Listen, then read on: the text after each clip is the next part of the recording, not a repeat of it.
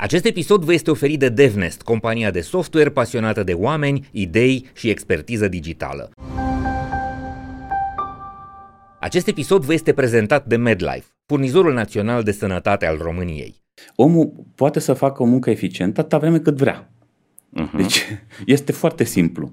Dacă eu vreau, asta înseamnă că dacă tu ai încredere în mine necondiționată și îmi dai mână liberă, sau mă, mă convinge, mi-arăți drumul și după aia mă întrebi, vrei să particip la această construcție? Și eu vreau. Înseamnă că am predispoziția cel puțin să mă, să mă implic.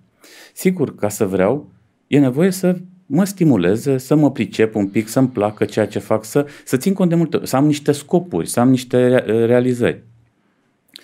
Atâta vreme cât există o organizație, parcă tu ai, ai postat în urmă cu vreo săptămână, două, o chestie foarte faină, tot legat de muncă ineficientă, cu procese, cu... Dacă vrei să omori uh, inițiativa, creativitatea, dacă vrei să omori practic munca eficientă, fă multe politici și proceduri. Exact.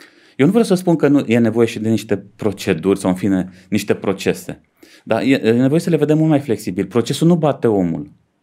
Dacă Correct. bate omul, omul ce va face? Sunt unii care, ok, atâta mi se cere, atâta fac și după aia se schimbă la un moment dat managementul și vrem mai multă inițiativă din partea oamenilor. Păi ani de zile nu mi-au cerut nicio inițiativă, mi-au cerut să mă reduc, să mă reduci uh, cum sunt ca om. Da. Ce să fac acum? Deci munca eficientă pleacă de la această uh, autoconvingere până la urma omului. Și tot leadership-ul pe asta se bazează, să-l conving pe Gigel să vrea, să vrea el, nu să facă ce, ce îi spun eu. Această parte de ascultare, care mai degrabă este asociată managementului, nu funcționează. Sau în fine, funcționează, dar funcționează pentru un anumit tip de oameni care se complac în lucrul ăsta și care, evident, toată măsura muncilor sau în fine a engagement-ului lor este dat de bani. Și ce să vrea mai mult dacă organizația nu este una atractivă, dacă managementul nu este unul care înțelegător, dacă organizația nu-i pasă de mine, pentru ce îmi să muncesc? Vreau mai mulți bani. Imediat da. schimb. O organizație care mi oferă cu zece la sută sau cincisprezece la sută mai mult, de ce să nu schimb? Exact, pentru mai ales în contextul muncii de acasă chiar nu mai există niciun element în care să mă țină legat. Asta se întâmplă, asta vedem foarte frecvent. Organizațiile au uitat care le este scopul sau sensul pentru care au fost fondate, că au fost create ca să rezolve în mod creativ și profitabil o problemă a omenirii și se focalizează strict pe rezultatul financiar. Și atunci când organizația în sine, cultura, liderii vorbesc doar despre profit, doar despre bani, doar despre uh, a crește în sensul ăsta, implicit transmit uh, ideea asta și oamenilor și atunci și oamenii vor zice ok, totul este despre bani, nu este despre altceva. Asta e partea tristă. Întrebarea pe care eu uh, mi-o pun și uh, la care de multe ori uh, am ambele răspunsuri extreme este asta.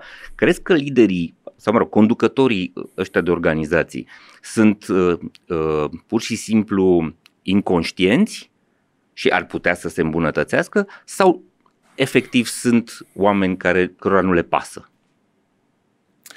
Lucrurile sunt nuanțate, sunt de toate felurile, pentru că și ei sunt oameni ca noi, practic din toate păturile societății sunt, uh-huh. au reprezentare.